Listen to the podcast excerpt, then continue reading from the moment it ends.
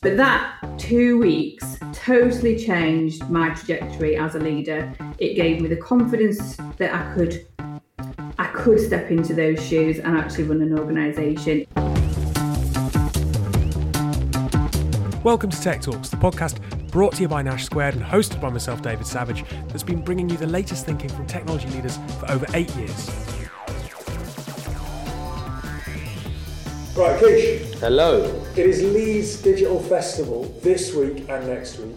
Yep. Today's show features two interviews from female founders in Leeds. Yep. What can you tell me about Leeds? Uh, what can I say about Leeds? They're in Yorkshire. Um, We've got, we've got to do a bit better than that. Yeah, they- they- festival director Stuart Clarke oh, listening to this. yeah, so- I mean, we, we are firm supporters of Leeds Digital Festival. we are. Uh, we, are, sponsoring the event. We are sponsoring year. the event as well. Nash, yeah. correct. And um, yeah, encouraging technology up in the north of England. So there we go. I'm so sorry, Stuart. Yeah, we love you, Leeds, Leeds, Leeds, as the football team says. Marching says. on together. Marching on together. There we go. You know, one of my best mates is from Leeds. He lives in London. Uh, he's married a girl from Bromley. Right. and he's called his first born daughter Eleanor. Except After- he's re-spelt it in Yeah. a particular way because if you are someone who's from Leeds, Yeah.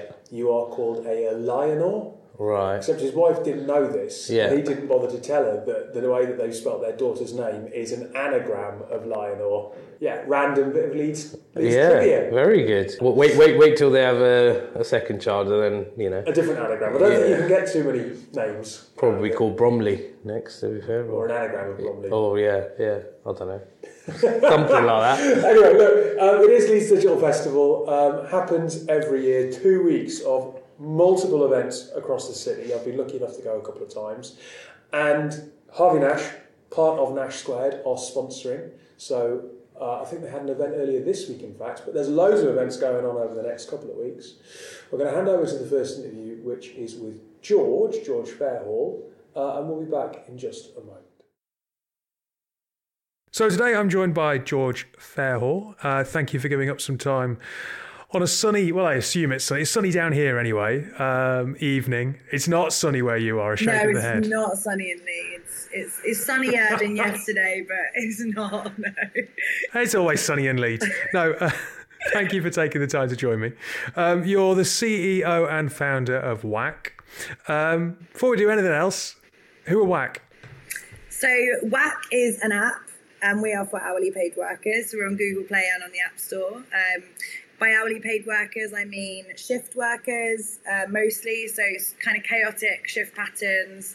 Um, and we help uh, our users keep track of their hours, their pay, get pay slip estimates, manage their bills, manage their rota. We even help with um, breaking down legal jargons such as when you should have breaks and holiday and things that um, are pretty difficult when you're working in these kind of chaotic um, jobs. And we just, yeah, give financial security really and, and try and be a voice for, for those workers.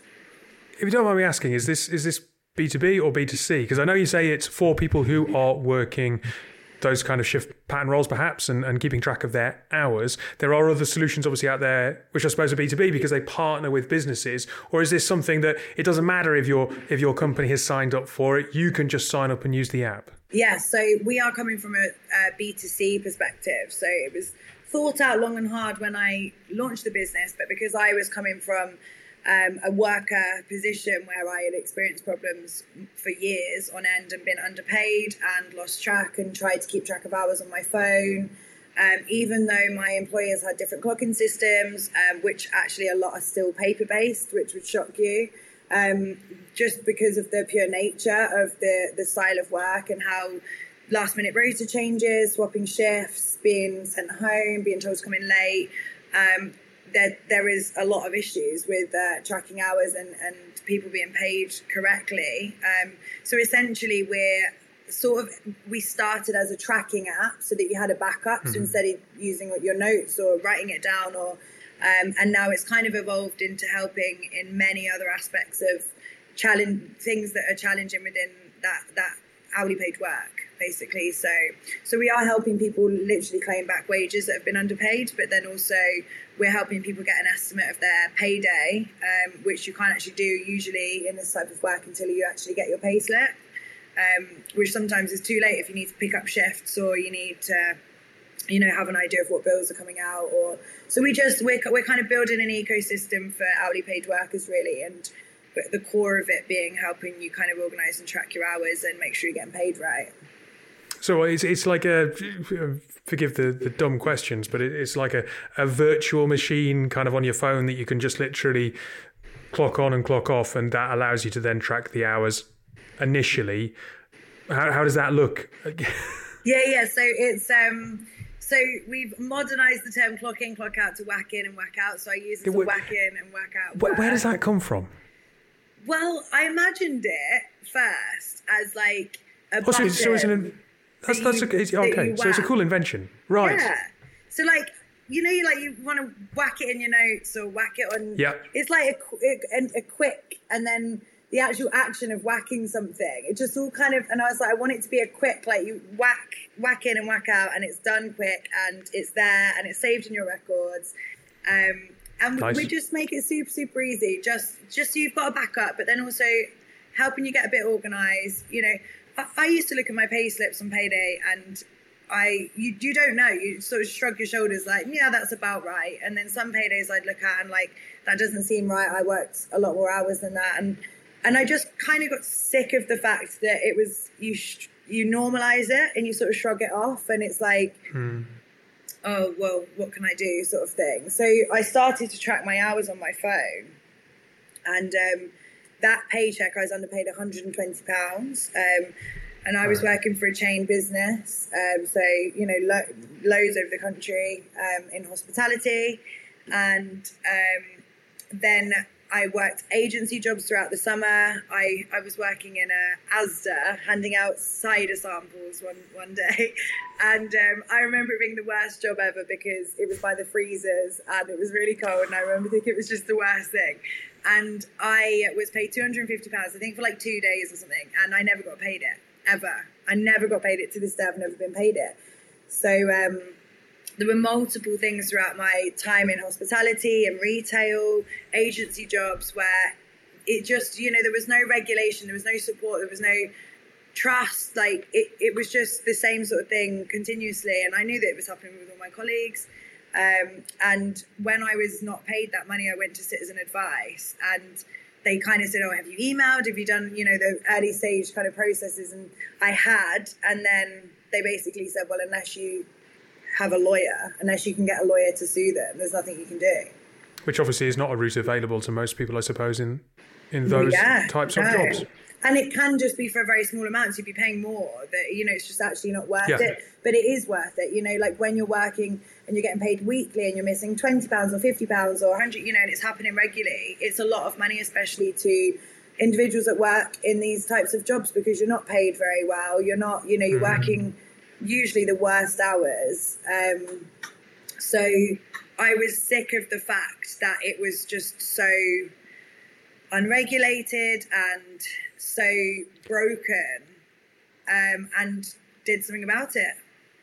I will freely admit that I have I am very lucky to have a lot of privilege and a lot of resources and I, I do have a, a company that will answer questions and, and I've worked out for a very long time and I still look at a payslip and look at kind of financial aspects of, of, of life and get thoroughly confused.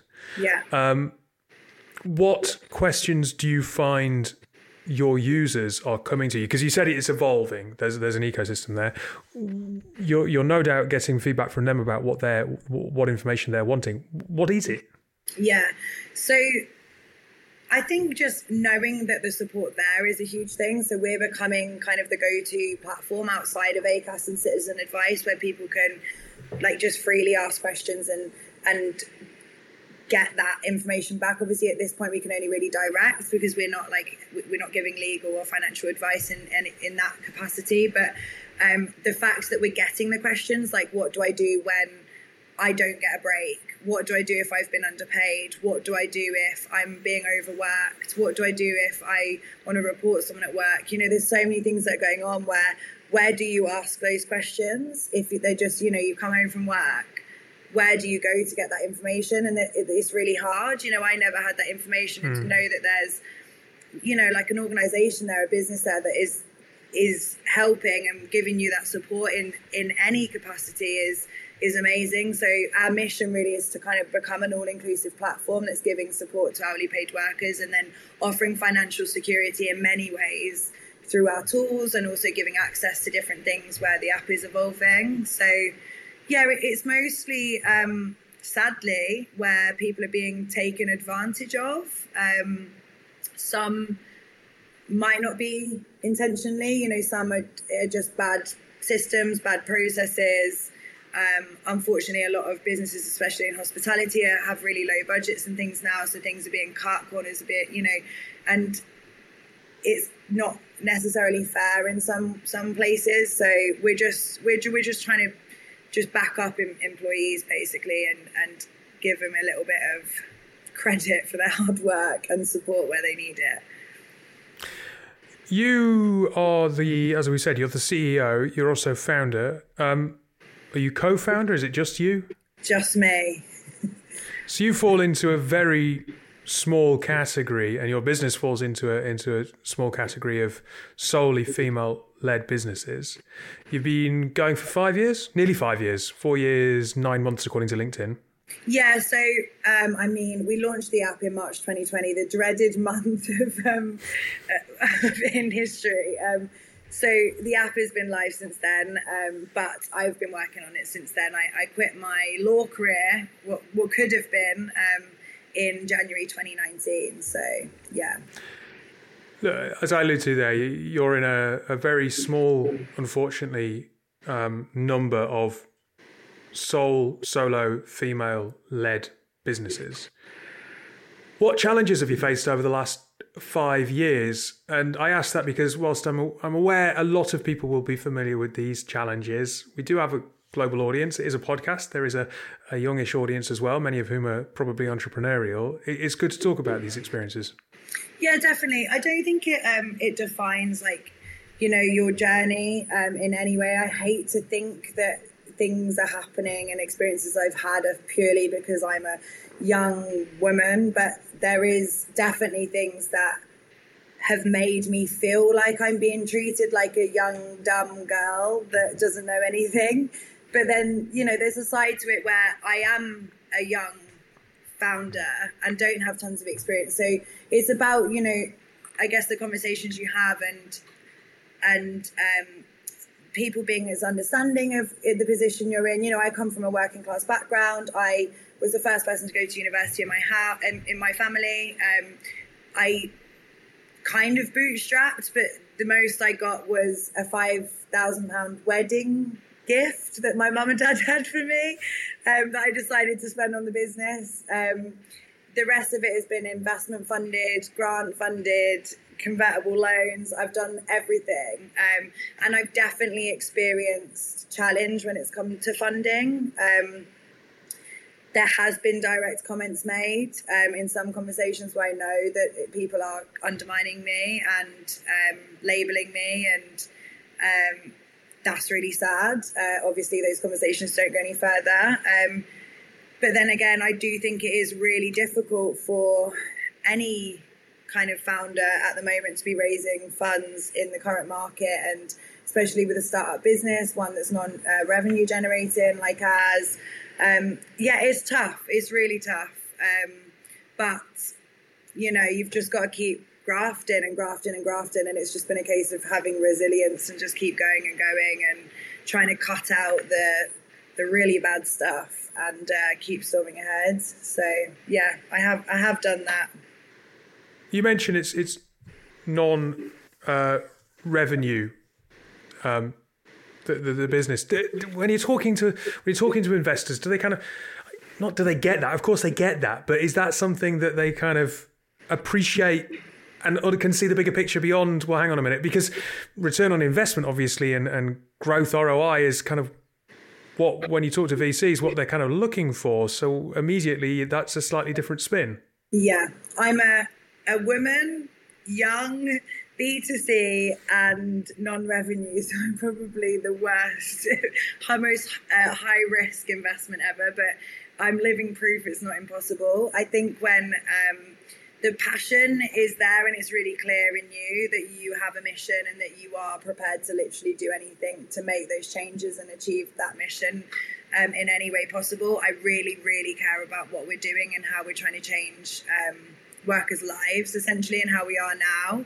Um, so I think that coming across is super, super important. Um, there are reasons that I've gone down the non-revenue route for now. I've had to show a very clear path to revenue, um, but in early days, because our market um, to be on loads minimum wage, it was always really difficult on how we're going to monetize the app because we want to be able to give this tool and service, but we're giving financial security and charging for financial security to people that don't have much excess money was was really difficult. Um, so I basically had to show the opportunity, show the problem, and show the size of the market, and then slowly kind of raise funding in. Um, tranches so that I could take some funding, go away, prove it, take some fun and go away and prove it. And that's literally what I've done for three years. So I've been continuously fundraising, and I'd much prefer to be focusing on the growth of the business. But doing that has has been is enabled me to prove myself and prove that there is a big enough problem. And in doing that, we've had the interest in, you know, because obviously if you can gain enough traction and show you're proving mm. a big enough problem, then monetization can come when you have an audience of that size with something that could go viral. I don't want to, to dwell on the point because, as you've said, um, you know, you, you don't want to be a, seen as a, as, as, a statistic, you know, and it's clear that the, the, the passion for the business is and the idea behind it is what you want to be kind of judged on. What what would you hope changes in the industry to give more of an opportunity to people and businesses like yours to not be a statistic and it just be more of a level playing field? Yeah, I think I feel like now because because I'm a woman in tech and a woman founder and tech for good and impact based, you know, I feel like now investment is seeing that's the right thing to do. So two, three years ago, I didn't have the same list of investors that I have now. And suddenly I've got all this interest from all these investors and it's like, what's that intention? Is it because you can see that I was a statistic and you're now just trying to jump on the fact that it's pro- probably good to invest in more women, or is it because you genuinely care and actually understand how hard it's been?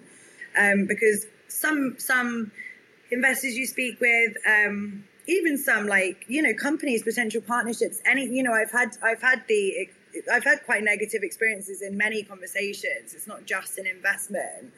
Um, I do like to trick people though, because my name's Georgina, but I'm known as George. And so when I put George and then uh, I turn up, it's quite funny sometimes to see the face. Um, but I think, I think um, it.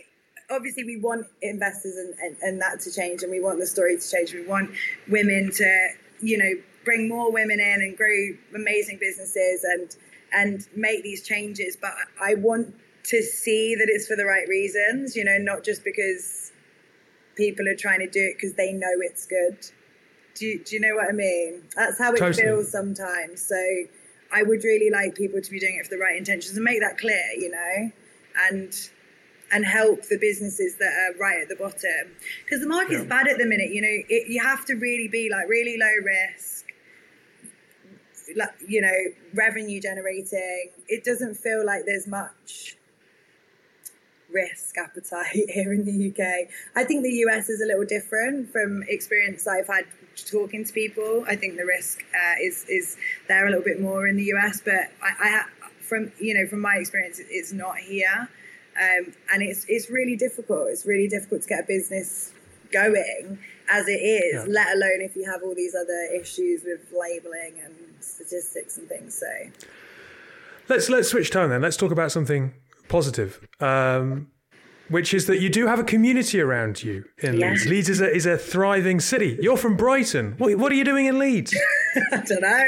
No, I love Leeds. I uh, I went to university in Nottingham, um, and then I came up Oh, to still quite a way short of Leeds, but Yeah, I wanted to get away. I wanted to get away from that. No, I love Brighton. Only in the summer though, on the beach.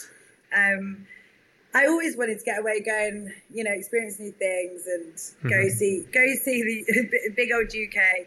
Um, uh, so I went to uni in Nottingham, like a kind of a good distance away, and then ended up in Leeds after university, and that was eight years ago, um, nine years ago. So I've been here a little while. I love Leeds. I think it's a really nice little city. It's not too big. I'm from near London, and London's too big. You have to get tubes everywhere. Everything's an operation. Every meetup, and um, yeah, that's not ideal for me. So I, I, I love Leeds for the little city it is, and I love the little boroughs around the centre, and I love.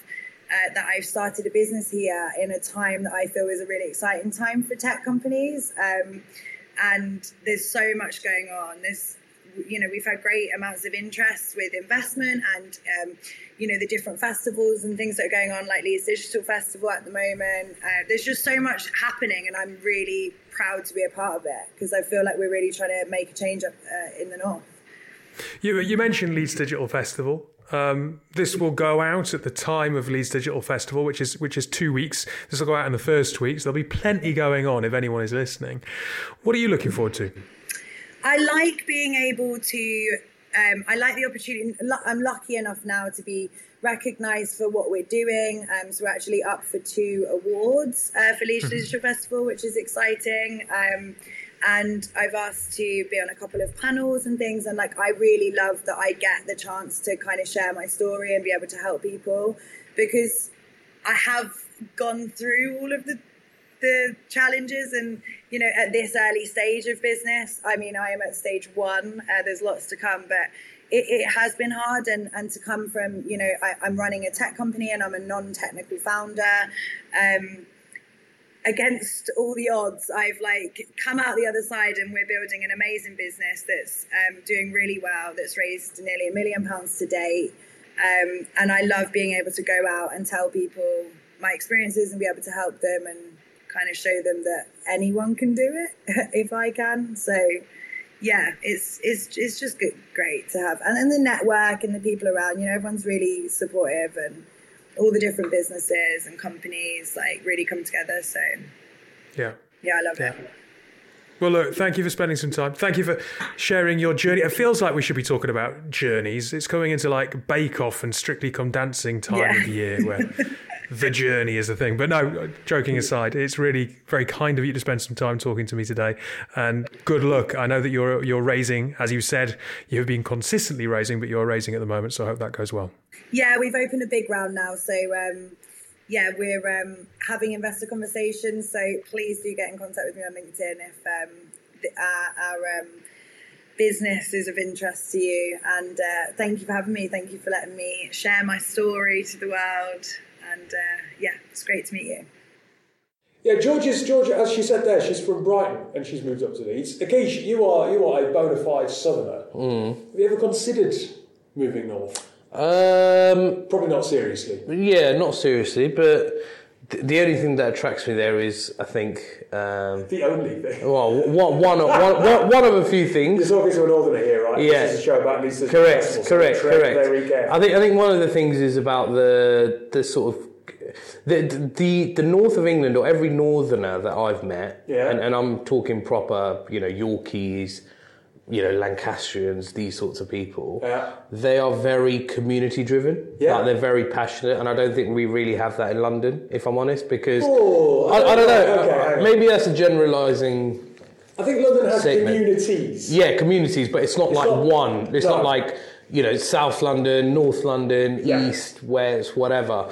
Um, but I think that that thing I really really love. I also love the fact that um, it's a bit cheaper to live than It London. is, yes, I'm going to be very honest with you. I mean, and, and Leeds, you can walk everywhere. Yeah, correct. Um, and also, it's still a big city feel, but it's still got small town feel at Yeah. the same time. So It's interesting you say that like because, because George reflects that, and part of the reason she moved from Brighton to Leeds is that community aspect. And as we're about to hear from Anna, who is from York, so a proper Yorkie. Proper Yorkie. Um, yeah, it is that community aspect more than anything else Yeah. that makes the city stand out. And look, this is a bit of a, a Leeds loving today, but what Akisha's just said there is going to be reflected in the next interview.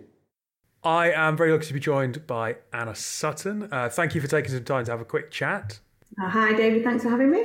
Uh, you are the co-founder and CEO of. Now, let me get this right, because because you were co-founder CEO of the Data Shed, Yep. and now the Data Refinery. Yep. What's what's the difference between the two? And do you want to tell us a little bit about the Data Refinery? Yes. So uh, one is software and one is consulting. Right. So um, the data shed started in, well, we officially registered in 2011, three months after we gave birth to our first child. My business partner is my husband. And we realised how hard it was actually looking after a baby. We thought that's a terrible idea. Made the company dormant and went back to work and just didn't think anything else about it.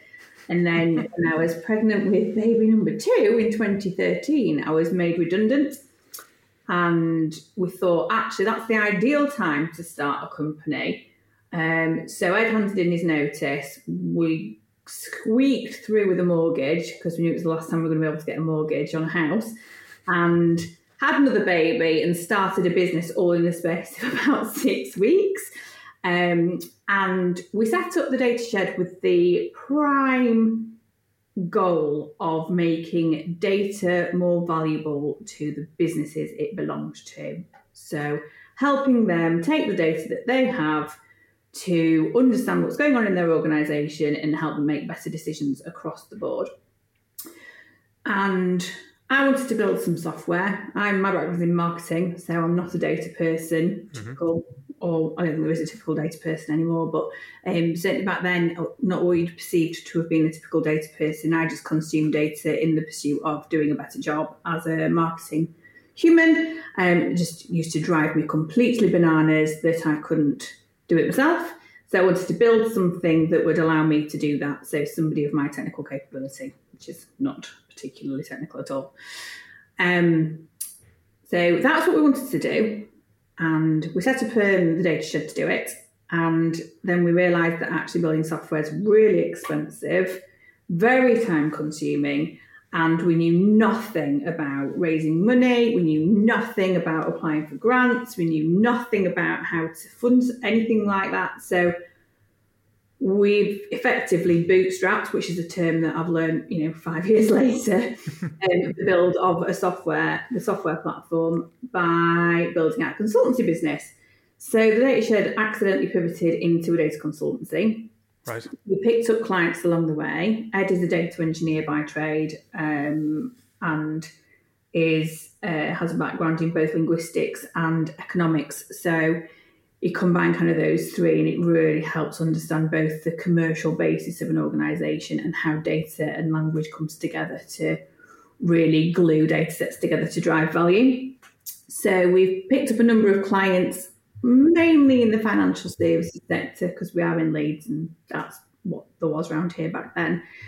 Um, and from that point, we grew a consultancy that was driving two million pounds in EBITDA and had 75 people by the end of last financial year. And um, we got it to a stage where we had also built out the software business, which is the data refinery. I'll put my jumper on. Um, and it was time to separate the two out and for me to go and run the platform, which is what I'd always wanted to do.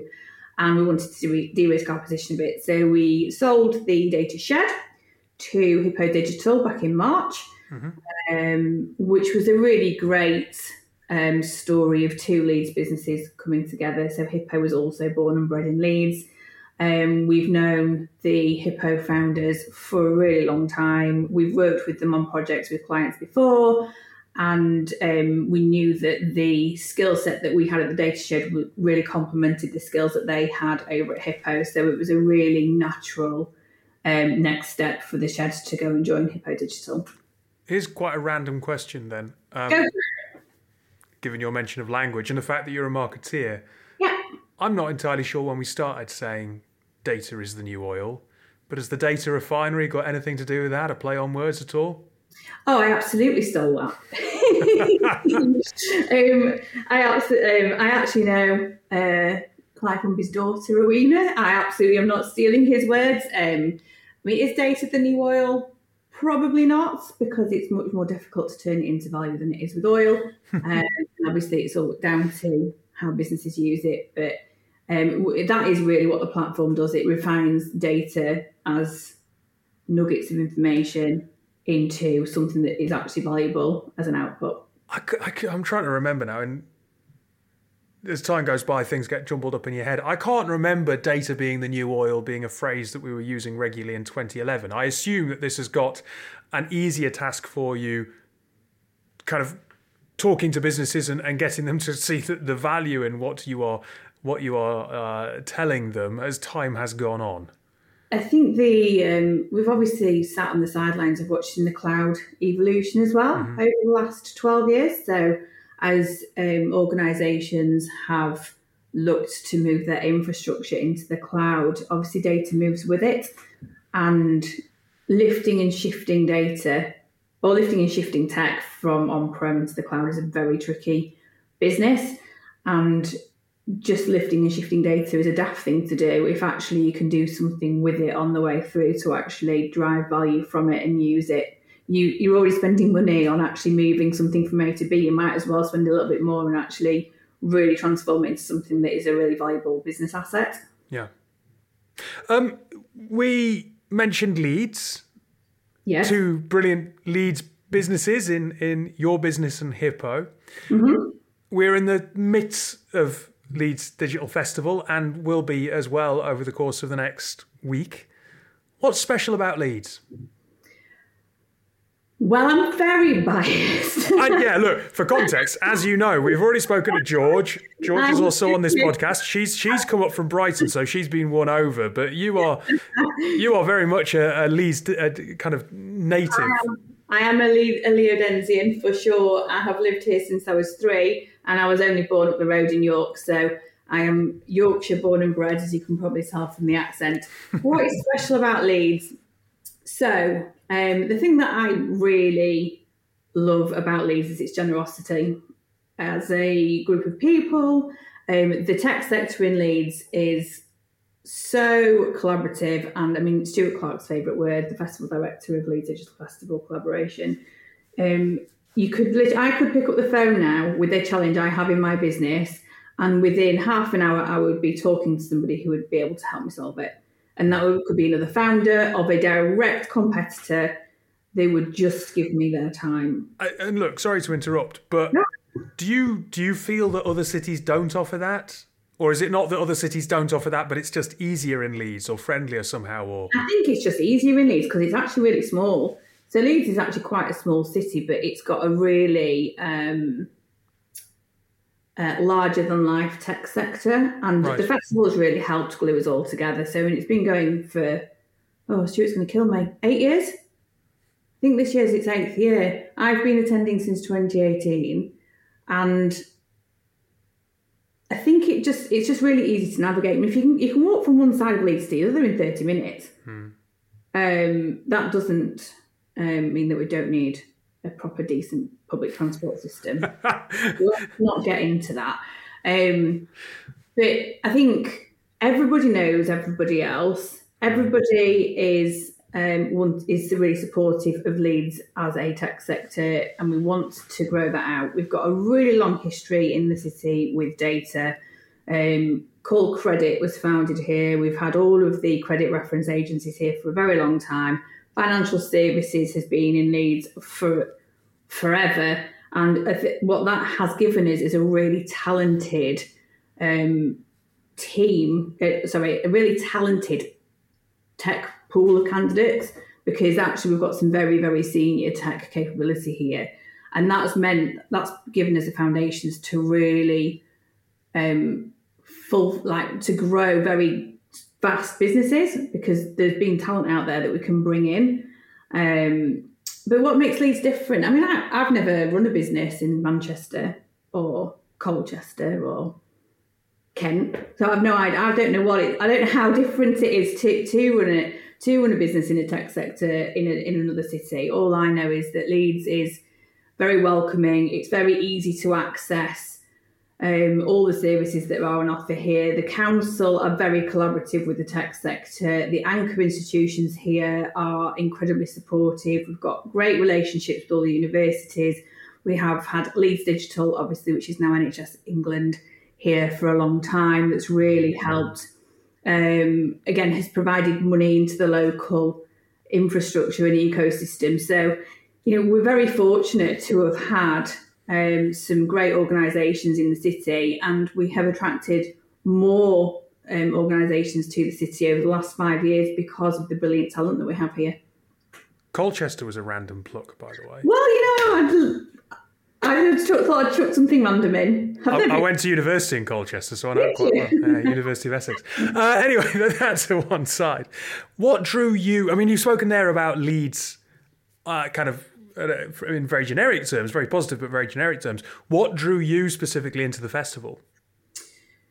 So, um, as I said at the beginning, when we set the company up, I was at home with the children. So I had two kids under the age of two, a new company, and a husband who was trying very hard to to get a business going. And I did my best from the sidelines for the first four years. So I did a bit of BA work, bit of business analysis, did a bit of project management, went and did a bit of um, consult contracting and consulting to kind of pay some of the bills. Um, but it was always part time and ad hoc. I was also in charge of doing the books, which was a terrible idea, but I did do management science at uni and did have an accounting module in there, so I kind of understood what a P&L and a balance sheet did. Um, but anyway, that's long behind me, thank God. Um, when the children, so when my youngest son started school in the September, I actually went back to the data shed to work full time for the first time. And it became very apparent very quickly that Ed really needed to focus on building out the engineering and technology function of the organisation. So he turned around to me and said, Here, you run it. And um, I haven't run anything. So I'd literally had one person who I managed in my entire career before that point, And I really didn't know how to run a business. I didn't really know how to run a team. Um, so I was absolutely terrified at that point. And we were also in the process of going to market to raise funding, which was a whole new world of language on top of the world of technology language that I had to learn, get used to, understand. Um, and the festival was happening in early 2018. And I thought, you know, I'm just going to have a look at some of these events. So I went along to a coaching and mentoring kind of speed, speed mentoring um, event that was run. And at that event. It was run by a lady called Emma Cheshire, and I'll never forget it because I met loads of people who were so generous with their insight. They taught me about what some of the terminology. So I wrote down some of the terms that I've like heard in some of these fundraising meetings, and I took them along with me, and I got them to explain to me what they were. And I also met a leadership coach called Claire, Claire Ackers, who was to become a bit of a linchpin in my future development, and. Uh, that gave me a bit of a boost in confidence. And then a couple of nights later, I went to the Women's Voices in Tech dinner that was being run by uh, Emma Cheshire and Sarah Tulip, two um, really big characters in the uh, Leeds tech sector. And I managed to score a ticket to that because one of my team had a spare ticket. So I ended up going to that. And at that event, I was sat on a table next to a lady called Liz Whitefield. Liz Whitefield is one of the founding directors of Hippo Digital. So the company who was to buy us five years later, got chatting to her. And then a couple of other events, went to the um, awards and uh, a lady who I'd met a few weeks earlier introduced me to Zandra Moore, who is another female founder of a data platform business in Leeds and there was Sarah Tulip and Deb Hetherington and a couple of other people out on that balcony that night. And I think we just sat there and chatted for about three hours and we missed all of the awards. Um, those four women got me through lockdown. they got we'd have weekly calls. We would sit and we would chat things over. I would bounce ideas off them. They'd ring me up. We'd, we'd all we just kind of got our heads together and figured out how we were going to cope. There was a mix of founders and uh, senior leaders in, in that group, and they're really close friends of mine now. But that two weeks totally changed my trajectory as a leader. It gave me the confidence that I could I could step into those shoes and actually run an organisation. It gave me a group of people that I could um, call friends and advisors, and it also gave me a coach who I've worked with for the last four years um, on a monthly basis to go through any challenges that I'm having, to help me level up every time we needed to. So it's very different running a company turning over three hundred thousand pounds to running a company that's turning over six million pounds and one that actually wants to grow, you know, 30% year on year. Hiring people, building out a structure, building out a board, building out a senior management team, it all every time you're doing something for the first time, and that's hugely challenging. And those that, that those are the people that helped me cope, and I found all of them at the digital festival. It's interesting because we're we're putting these podcasts out in in the midst of what we're calling female founders fortnight on the podcast. We've got the we've got the docufilm coming out in a couple of weeks in early October, where we're speaking to female founders and we're saying, what is your advice? And and that is a common thread asking for advice. What should what should other women who potentially find themselves in this situation know? It would sound listening to you that rather than any single individual piece of knowledge, it's that community or that network that really has been fundamental. It absolutely 100%. If I was going to put my mental stability and health and our success, my personal success, down to anything, uh, any one thing, it would be the community of founders and supporters that I've built around me over the last five years. And they have all been instrumental in in in our success because sometimes you just don't know what decision to make, and it always helps to chew it over with somebody else. Um, and it, it's not just you know I've, I've named all of these wonderful women in there, but there's been some fabulous male founders who I've sat and chewed things over with. Also, we've been brought together as a community by by a number of different organisations across Leeds throughout the year um, it really gives you an opportunity to talk through some of the challenges that you have when growing a business and scaling an organisation. Mm. Um, and yeah, without being able to pick up the phone and going, ah, have you have you had this problem before, and how did you fix it?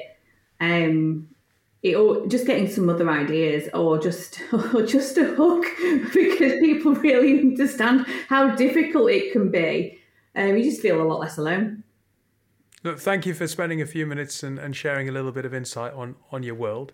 Uh, this is going out Thursday, the where are we? It's, it's, Tuesday today. Here we go, pulling the, the curtain back. So this is going out on Thursday the, the 21st. Next week is still all festival if so, if someone's in in England or, or you know the, the, north of England, or they think, sorry, I'm going to go to Leeds. Is there anything in that second week they should keep a, an ear or an eye out for, rather? Uh, I'm going to absolutely confess, I've not looked at the second week, so I'm not here. oh, you're on holiday, aren't you? It's your first. It's your first opportunity to. No, we'll we'll excuse that. It's your first opportunity to get away, and it's your husband's fortieth since COVID. So I told Stuart last year. This is how prepared I was. I was like, Stuart, next year I won't be around for most of the festival. I gave him a full year's warning I wasn't going to be here.